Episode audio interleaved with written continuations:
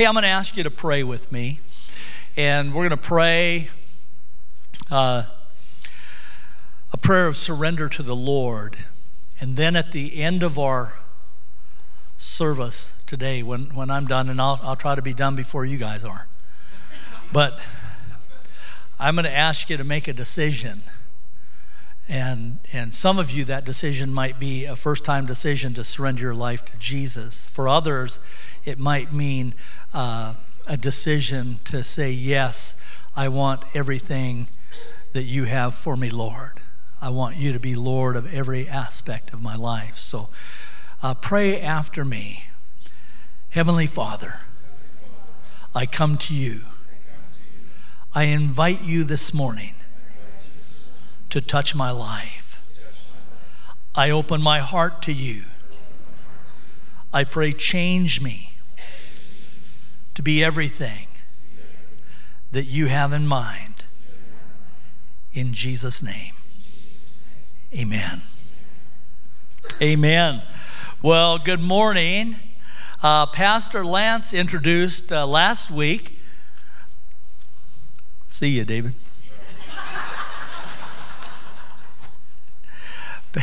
Sorry. I get distracted early. It's not just it's not just David. The first church we were pastoring out in the country, people would drive by on the road, you know, and, and I was just like all the farmers in the congregation, and there were these big windows behind me, and and uh, a, a car going down the road out there north of Joplin, Montana. That was a big deal, you know. So all the farmers and I, we just kind of watch them go by. So I'm, it was good. I, I've still got it. Uh, So, anyway, uh, Pastor Lance uh, introduced this series last week, First Things First, uh, to begin our new year. Uh, what an awesome uh, message that was. And I, I, was so challenged and encouraged by it.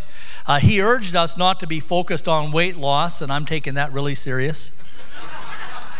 he said, Don't, don't you, did you love the, the guy that was on the treadmill bes- beside him? He said, Don't be focused on gym membership, so I haven't bothered.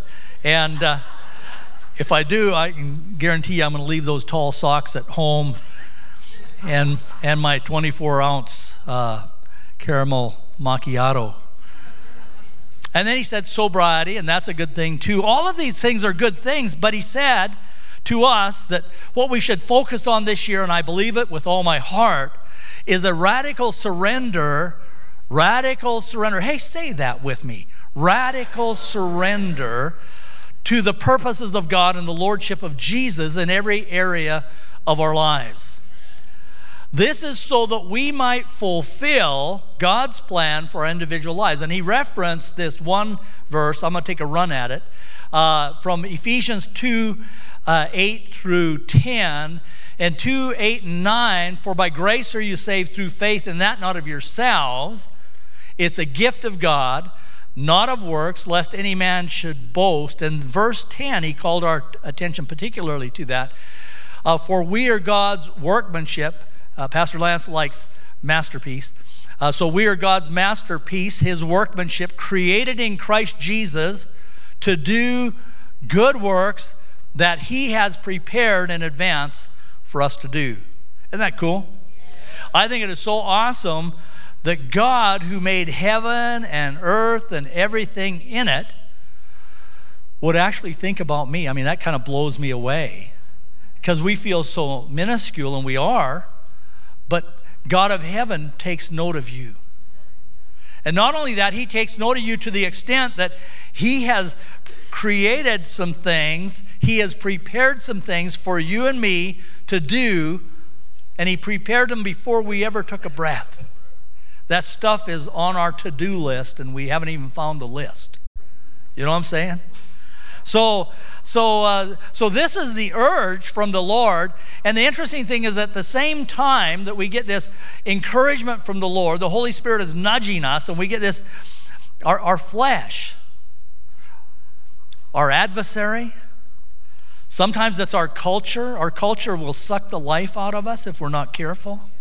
Sometimes it's our own family and friends will urge us to fit in. You have God of heaven in you. I'm going to tell you, you don't fit. They tell us to not be too radical, to blend in and, and don't make waves and don't offend anybody. You know, keep silent about your, your church, keep silent about your relationship with the Lord. Essentially, all these things are telling us to live our lives in moderation.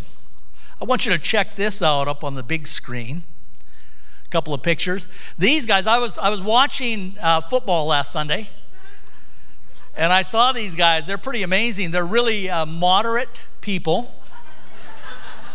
right before I, I snapped the shot, the, the chick was uh, with the kind of police hat or something. I don't know, bus driver. Well, anyway, she was she was jumping up and down. You know, they were they were excited. They're very moderate people. I, I appreciate that. There was another guy. Check this guy out. God bless Green Bay and the Cheeseheads, but that guy could have used a shirt. That's what I'm thinking. So the culture urges us to moderation, but not everybody's living, listening. Uh, listening.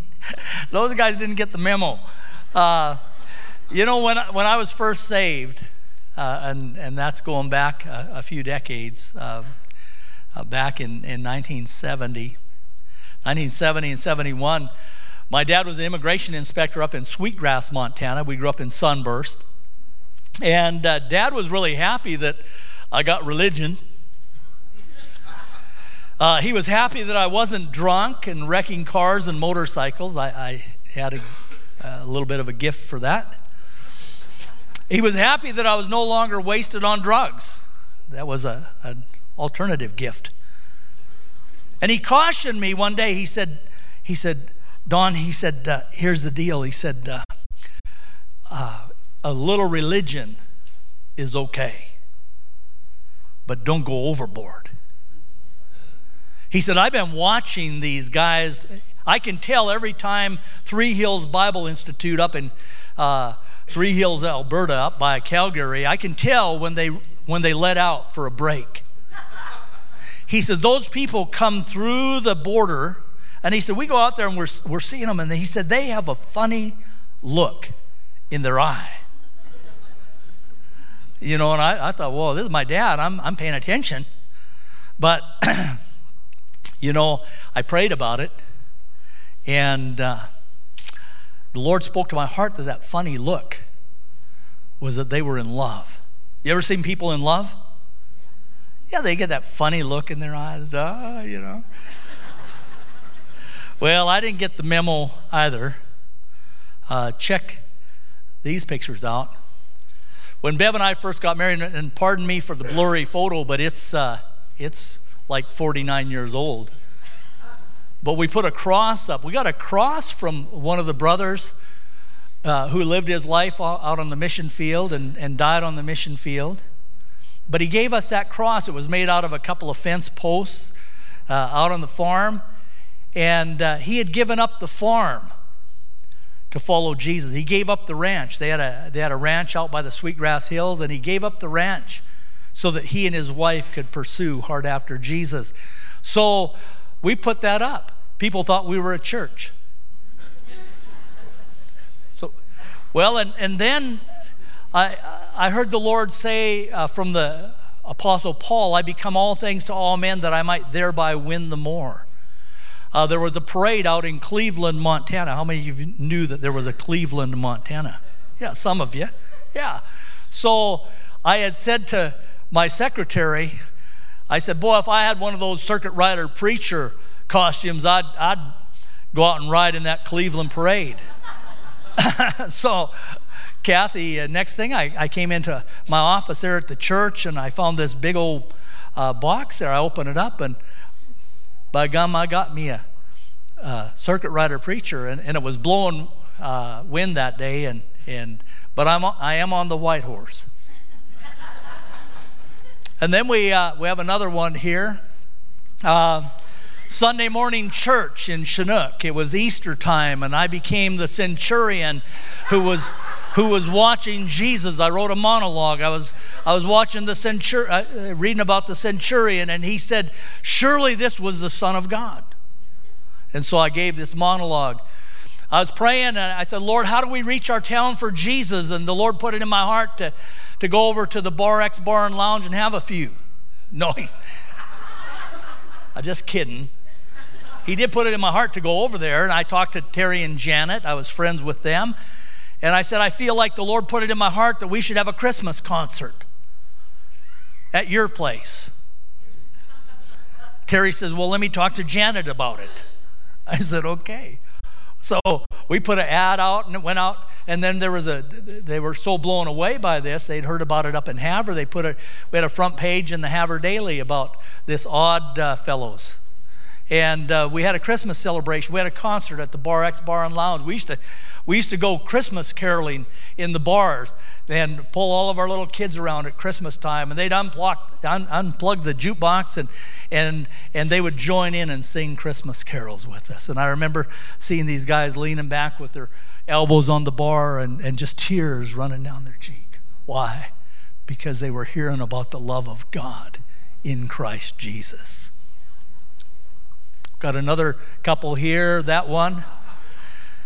I was busy writing a book. My daughter Janie decided to help me out because her mama said she wouldn't. And then it, I was writing articles in the, a couple of county newspapers called Marital Musings, and, and it became this book, Marital Musings from the middle of Montana. Well, why? I'll tell you why. It was because I become all things to all people that I might thereby win them more. Win them to what? Win them to the Lord Jesus Christ. Amen. Our verse of scripture, our text this morning, is from Colossians chapter 1 and verse 18. And he is the head, that's Jesus. He is the head of the body, the church. He is the beginning, the firstborn from the dead. That, and listen to this, this is really, this is crucial. This is what it's all about today. If you, if you miss everything else that I would say, it's about this part of this verse right now that in everything, in everything. Remember, we're first things first, but in everything, he might be preeminent. And preeminent, that's just first place. That's just first place. We're going to talk this morning about time, uh, talent, and treasure. Time, talent, and treasure. Imagine with me that, that uh, there's a bank and uh, it credits your account each morning with 86,400. Wouldn't that be something? I heard some guy up in Maine won that uh, one point something billion dollars. This is more important than that one point whatever billion dollars. See, each morning it credits your account and it carries over no balance from day to day. Every evening d- deletes whatever part of the balance that you didn't uh, use during the day. Well, what, what would you do if you got that deposited in your account every day? Well, you'd, you'd pull out every last cent, of course. Each of us has such a bank. That bank is called time. Every morning it credits you with uh, 86,400 seconds. It doesn't matter if you're the president of the United States or, or you are a homeless person uh, down by the warming house in Kalispell, Montana.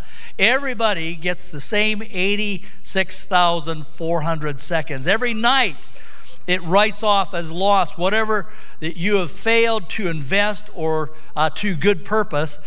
It carries no balance and it has no overdraft. Each day opens a new, new account for you, and each night it bur- burns the remains of the day. If you fail to use the day's deposits, the loss is yours. There's no going back. There's no going back. You can't go back and live yesterday. No going back. You must live in the present on today's deposit. This is all we have. And God bless you today because you have taken and you have decided, whether you're online or here in, in person, you have decided that you are going to invest some of those 86,400 seconds in the presence of God. You came here and invested some of those 86,400 seconds in worship to God. Amen. God bless you for that investment. We have to live here. Why this emphasis on time? Because time is the clearest indicator of what you and I value. It's precious. What do you spend your time on? Just over a year ago, we received a call from Canada that Beverly's brother Ron was diagnosed with lung cancer. And he had maybe six to eight months to live. We uh, scrambled and got up to Canada as soon as we could. We, we loved Ron. He was my motorcycle buddy. He and I always uh, enjoyed for 13 years and probably 26,000 miles. We rode motorcycle together every summer. We'd take a week and and I wanted to be with my friend. And so we scrambled to get up there. In six weeks, he was gone. You see, James the apostle writes that that uh, life is a vapor. It's a vapor. You know, we don't know how long we have. I was going to break it down into how crucial a second is, and you think about, well, what's a second? Well, a second is something if you're you're in the Olympics, right, and you you get a silver medal. What's a second? It's the difference between silver and gold. So this morning, I'm going to urge you to surrender your time to the Lord. A lot of us will say, well, you know, I just don't have much time. You know, I, I've uh, uh, lived uh, quite a bit of time on the planet, actually. And uh, I've discovered that when we're listening to the Lord and when we consecrate our time to Him, He is able to give us that redemptive aspect to our time. I've, I've found that uh, most, of, most of the years that we pastored, and we pastored for 38 plus years, most of those years uh, I was bivocational, and I found that, that I could work five part time jo- uh, jobs, or I could, I could pastor full time and work another full time job, and, I, and I, I'm not recommending it, by the way, just, just so you know. mother was the, uh, or it was necessity was the mother of invention there. But we worked at it, and, and I worked on, on investing in myself. You see, I invested so that I could invest in other people. My commitment is to read God's Word. I hope that you are Bible readers. You say, well, boy, I just don't have time. Uh, how many of you have time for social media? Anybody? Yes. You know, this thing is a robber. The thief comes to kill, steal, and destroy. Now, I like this thing. And when I get up in the morning, like this morning, I was a little tempted when I got up this morning. I got up at five. I love the mornings. I love that first cup of coffee in the morning. I love to sit in my chair with the lamp on here and the other lamp on there. And I have my Bible right here, and I have another book that I'm reading on church history here, and I have our little devotional guide for our 21 days of, of fasting and, and prayer. I have that there. And uh, I sit down and, and, and I'm tempted. I think, man, I better, I better go over my notes for church this morning. I was tempted. Anybody else here ever been tempted? Yeah, so I said, no way. I'm going to follow my pattern. And the first thing I do is I open up the Word of God. And I had three chapters left to finish Matthew for this year. And, and every year I, I read through the Word uh, several times. And I, uh, this year I'm going to read just the New Testament. Last year I read the Old Testament and then I read the New Testament three times. And this year I'm going to read the New Testament uh, every uh, every two months. And so I'll, I'll be through it uh, in 12 times, in two, well, six times this year. Can't do math. I could tell you were counting, you know, just like me. All right. So uh, I, I want to challenge you when we talk about putting Jesus first, let's make him first in our time. This is, this is for you, Jesus. I want you to have first place in my time. The Apostle Paul wrote this to Timothy. He says, Study to show yourselves approved unto God, a workman that doesn't need to be ashamed, rightly dividing the word of truth. Okay? So we study to show ourselves approved unto God. The second thing that we want to consider this morning is first in your talent. Okay? First in your talent. In Matthew's Gospel, chapter 25 and verse 14 through 30, is the story of the distribution of talents or abilities. In verses 21 through 30, the master comes back. So the first thing he does, he meets with these guys, right? And he's got these three guys. And the first guy, he gives five talents, okay, or five, I like to think of abilities. Another, I think in, I think in the Gospel of Luke, it calls them minas. I, I, I never found a mina, but uh, talents or abilities. So if you think about that, so here's the first guy, he gives him five. He says, Take this and go to work. Gives the next guy, he gives him two. He says, Take this and go to work. Last guy, he says, Here, I'll give you one. Take this and go to work. And so he comes back and he's, he's checking up to see how they've done with all of the things that he's given them. And so the first guy said, Wow, yeah, it was good. You know, I gained five more. And he said, Whoa, good job, man. And then Mr. Two comes and he says, I gained two more. Wow, good job. Way to go. And then finally, he got to the one talent guy. The one talent guy, he, he reported to Jesus or to the master. He says, So I was afraid. I was afraid. And I went out and I hid your gold in the ground. See, here is what belongs to you. Isn't that great? Well, it wasn't great to the master. The master was, was uh, bummed out. He said, Take that one from him and give it to somebody else, the guy that has five. You see, there's a temptation among us to declare that we don't have any talents. Well, I'm not good at that. I'm not good at this. I can't preach. I can't sing. You know, I, I grew up and I was not good at anything breathing. I was, I was pretty good at that. I was the youngest of five kids. I figured if anybody got some talents in our family, they gave them out before I got there. I was, uh, I was not musical, although I was in band in grade school till they kicked me out in fifth grade. I shouldn't have jumped up and down on that other kid's mute. Well, the band teacher was also the choir teacher at the Catholic Church, so I got kicked out of that too. Just, and then, uh, so that gave up my music career. I tried playing a harmonica once, kept getting uh, uh, mustache whiskers caught in the thing. When, so I wasn't very athletic. I went into high school at 93 pounds. I just wasn't, that wasn't my thing. I tried it. I played football. I, I, I went out for wrestling when I was a, a sophomore. I, I hold the record in North Toole County High School. I was pinned in 20 seconds. But that spring of my freshman year, I went out for uh, track and field, and, and I didn't know, they didn't know what to do with me. The coaches didn't. They knew that, that uh, maybe, maybe uh, they, they thought I could think about uh, pole vaulting. Serious. This is true story, absolutely true. I, I thought, well, that's cool, you know. So, so I, I went, and those poles are heavy. So I got one of those poles, and I run down, and I stick it into the box. There's a box there, and and if you keep running, the pole bends, eh? And then you leap high into the sky.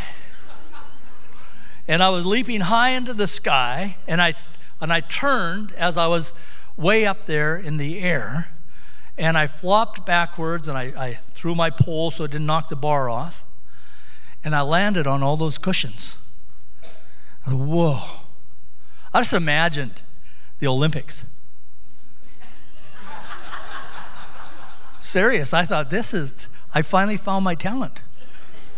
And so I, I, was pretty, I was pretty happy until I looked over and, and the high jumper bar was higher than my pole vaulter bar.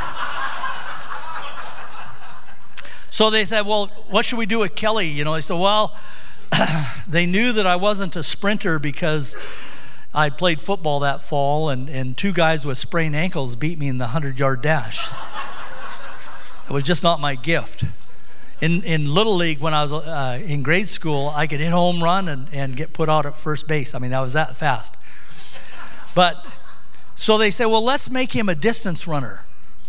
So I thought, well, that's good. You know, and I practiced. I worked really hard at this thing, you know. And, and fortunately, I had a good mentor at our high school. His name was Ray Ballou. Ray, and this is 1964, 1965, Ray Ballou could run a four minute, 30 second mile. This is truth. You know, back then, I, mean, I guess they go faster now, got bigger engines. But anyway, so, so Ray could run. And so we're in our first track meet together, and, and I'd been training with him.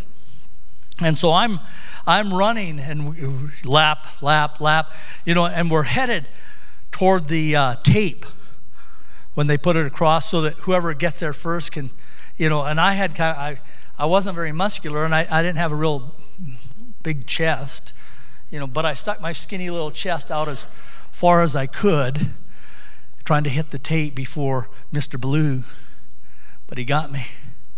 He beat me like by six inches. Serious. Six inches. But I had, a, I had another lap to go. My brother Doug was walking alongside of me and he said, he said, You can do it. You can do it. But we had to quit because the bus was leaving. Uh, I say that to tell you that there are talents besides athletics besides music. And, and I'll share with one, you one here. I love to tell the story about a young man uh, who was in high school and he was totally, absolutely committed to sharing his faith in Jesus Christ. One day he turned to his neighbor in music class. It was the one I got kicked out of, right? Uh, and he asked him, he, he said to his neighbor, he said, Do you party? And, and his neighbor said, Oh, yeah, yeah. And he went, he began to elaborate on all of his drinking escapades and all of that stuff. And then he finally got slowed down a little bit and he turns to the, to the Christian boy and he says, Do you? And he said, Oh, no, no, I don't. He said, Well, why not? He said, Well, you don't want to know. He says, Oh, come on, please, tell me. Why don't you party? So he shares his faith in Jesus. And this guy surrenders his life to the Lord. He leads him to Christ right there in music class. He surrenders his life to Jesus. So a couple of days later, he says to his friend, his new convert, he said, Tell the teacher you don't want to sit by me. He said, No. He said, I like sitting beside you. He says, Just do it. He said, Okay. So he tells the teacher he doesn't want to sit by, by our, our guy. And, and so she moves another guy in there. And he turns to him, he says, Do you party? so, through the course of that school year, uh, everybody in music class got to sit by our guy. Isn't that something? Do you party? He had found something that he could use. And, and so at the end of the class, last day of class, everybody had, had left. Some of the guys had come to Christ, some, some hadn't received Christ. And so at the end, uh, everybody left the room, and the teacher was telling the young man, our guy, how much she enjoyed having him in her class. And she said, But I have a question. How come nobody wants to sit by you? And he said, You don't want to know. You see, this guy was committed to one thing one thing, we sang about it this morning. It was beautiful. One thing was spreading the gospel to those around him. That was his talent. He was unwilling to wait for someone to come to him and ask him about his faith, so he found a method by which he could generate opportunities to share his faith. I've spent a lifetime from the time that I was born again and, and delivered of, of all of those demonic influences that I was involved in and, and, uh, and then I was blessed to marry uh, a 19 year old girl from Canada that didn't know any better. And, and uh, we promised when we got married that we would not be first place. We made a covenant that she would be second place in my heart. I'd be second place in her heart because first place was already taken it belonged to God. So I've looked from that time to the present. On our honeymoon, we were up in Calgary and we were out in this walking mall and, and we were there and I saw all these people. I mean, whoa, people! You know, bear in mind, I, I was from Sunburst, Montana. But I saw all these people. And so I said, honey, I got to go talk to these people. And so I started handing out gospel tracts, telling them about Jesus. And from that time, from the time that I was born again, from the time I was set free, from the time I was filled with God's Holy Spirit, I've been focused on one thing, and that's to tell people about Jesus Christ, looking for opportunity. Well, I, I pastored, as, as David said, in, in Missoula from 2016 to 20 or 20 uh, 2000 to 2016 and this cool thing that we inherited was uh, there and there check these out. This is a sign that was out in front of the church. Wasn't that good? Shouting oh god is not church. So so day after day or week after week i got to put up signs up there to remind people that were driving by at 45 miles an hour that uh, it was it was my little tiny mini sermon to them. 60,000 cars a day went by our place on Reserve Street. And, you know, Hunter's Welcome, I'd put up one of those uh, orange signs that said, eh, you know, and it said uh, Hunter's Welcome. It was Budweiser. Well, I, I, covered over Budweiser. Somebody took me to task on that. They didn't like that. Uh, but uh, Hunter's Welcome, the sponsor is Nunweiser. You know, isn't that the truth? And so we would do this. And, and, you know, sometimes people were mad about the signs that we put up there. And we weren't trying to be mean or anything. We just wanted them. yeah, save gas. Park here. That was a good thought, wasn't it? Uh, salvation is still under $4. Gas was going up, eh? So we were trying to the price of heaven is not going up. Yeah, that's good. So we were trying to do that. I, I had a call uh, or uh, email late one, one evening. I was in my church office and, and I had an email, and it was this guy from the local atheist organization. And he was angry. And I'm thinking the sign was that I put up there was God doesn't believe in atheists. But but uh, they had a big billboard about atheists that they were kind of recruiting and moving around in Missoula. And and it could have been it could have been April Fool's Day when I said Happy Atheist Day. I'm not sure which one, but they didn't like it. And uh, and again, I wasn't trying to be mean. I was just I was just happy. You know, we had these little mini sermons. You know. Uh, I, I, they took my name sometimes in the local newspaper. Uh, they left mean stuff on the answering machine. Um, but my main talent, this is what I figured out. I still can't run fast. I, I still can't sing for a hoot. I love to sing, though. I sing loud. And, and, I, and I can't play a musical instrument at, at all. I'm, I'm pretty good at the radio. But my main talent is that I like people.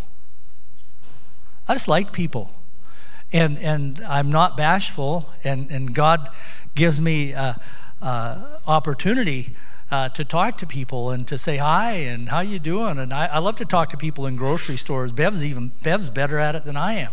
She she makes friends with all these people and she prays for them in the aisles and she prays for them at the checkout stands.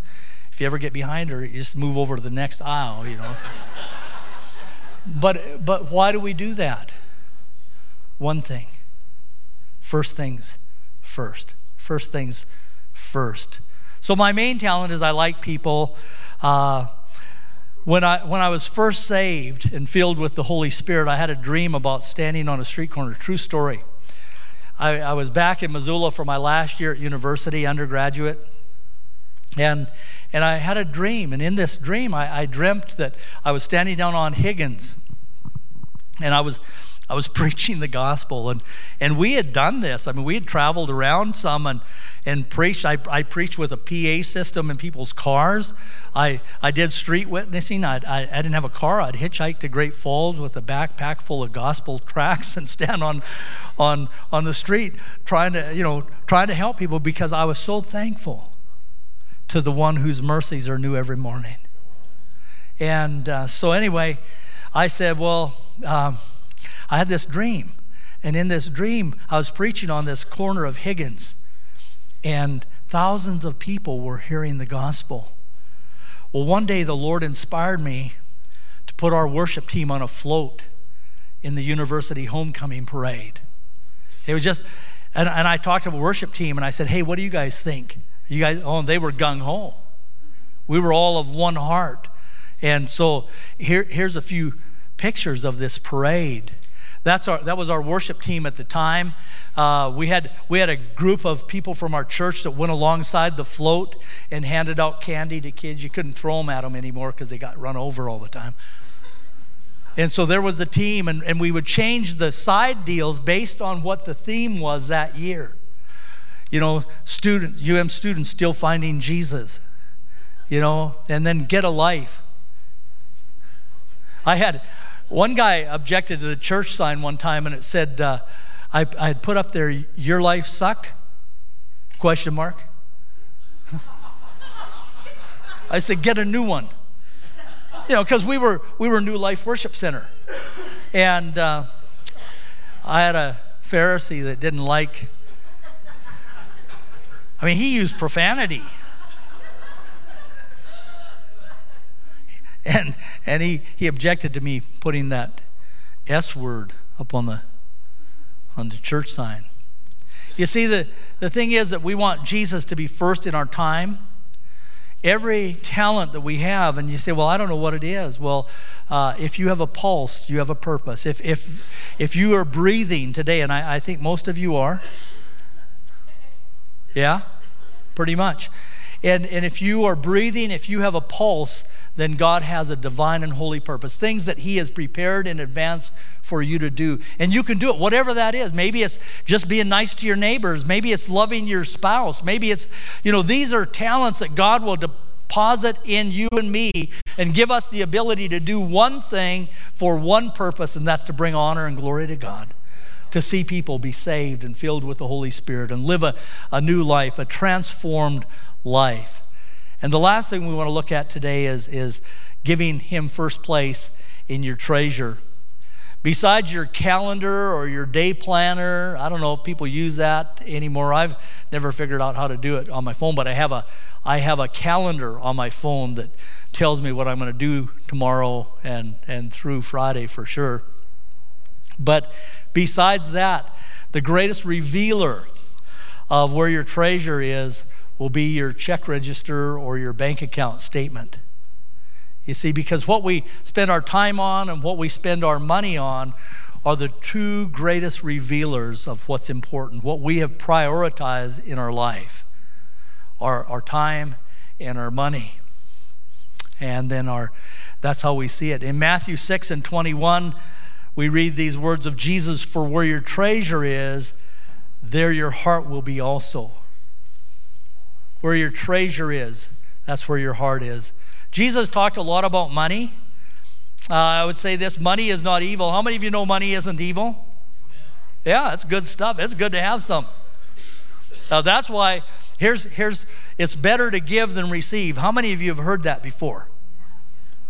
You ever think about winning the Powerball or the Mega Millions? Anybody here this last week think about winning that? I thought about it so hard I forgot to go buy one. Uh, but some guy up in Maine apparently won it in a little dinky town. That stuff could be toxic, it could be kryptonite.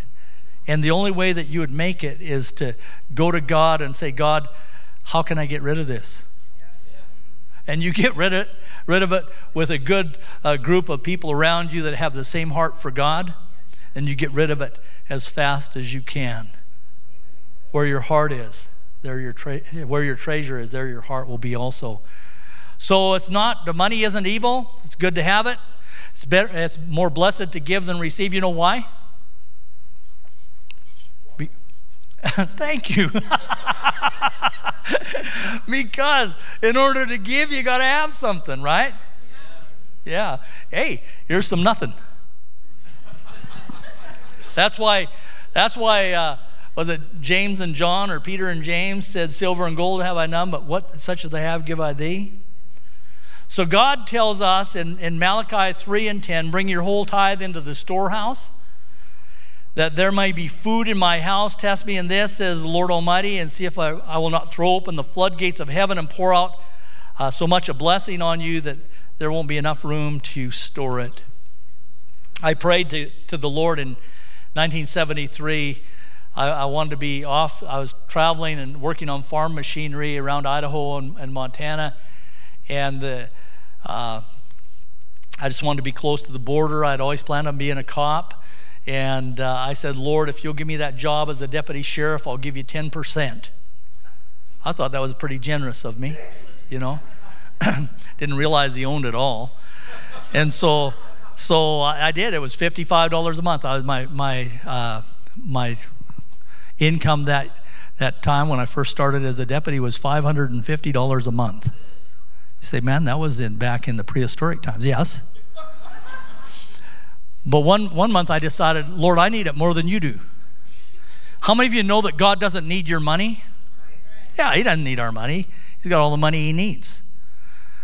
But one month I decided I needed it more than God, so I said, I'm going to keep it. Can't remember what I needed, but I know where it went because the generator went out of my 1951 three quarter ton international and and then I had to spend $55 go figure to fix that God has made things last longer. He's, he's provided for us when we didn't have enough money to buy milk. When our, when our firstborn was a little girl and it was two weeks to payday, and God would provide just miraculously. We watched that happen over and over again uh, for all of these years of our life together. We have seen God who provides for us. He says, Prove me herewith. The other two ways of giving that uh, the Bible talks about is offerings. Offerings happen after tithes. We might have a special fundraiser for something. So you say, well, yeah, I want to help that out. Might be an offering to missions. You just commit this money to the Lord. And there's another one called, called uh, alms. Uh, I have a good friend that, that uh, carried around his wallet. Inside of his wallet, he had what he called a God pocket. And I've practiced that some over the years. And the little God pocket is a place where you put some money. Maybe it's a $100 bill, maybe it's a 50, maybe it's a 20, something. You put that in your God pocket and you bump into somebody that has a need and you say, hey, you know, uh, God says, give this to them. And that's called alms. I want to, I want to conclude with this in the book of Revelations, in chapter 3 and verse 14, we read this To the angel of the church in Laodicea, write, These are the words of the Amen, the faithful and true witness, the ruler of God's creation. I know your deeds that you are neither cold nor hot. I wish that you were either one, of, one or the other, but because you are lukewarm, neither hot nor cold, I am about to spit you out of my mouth. Uh, some translations uh, translate that original word for spit to spew. Another one uses vomit. In any event, it makes God sick. Okay? So if we are lukewarm, if we're half hearted in our commitment to the Lord, it makes him sick because he deserves first place.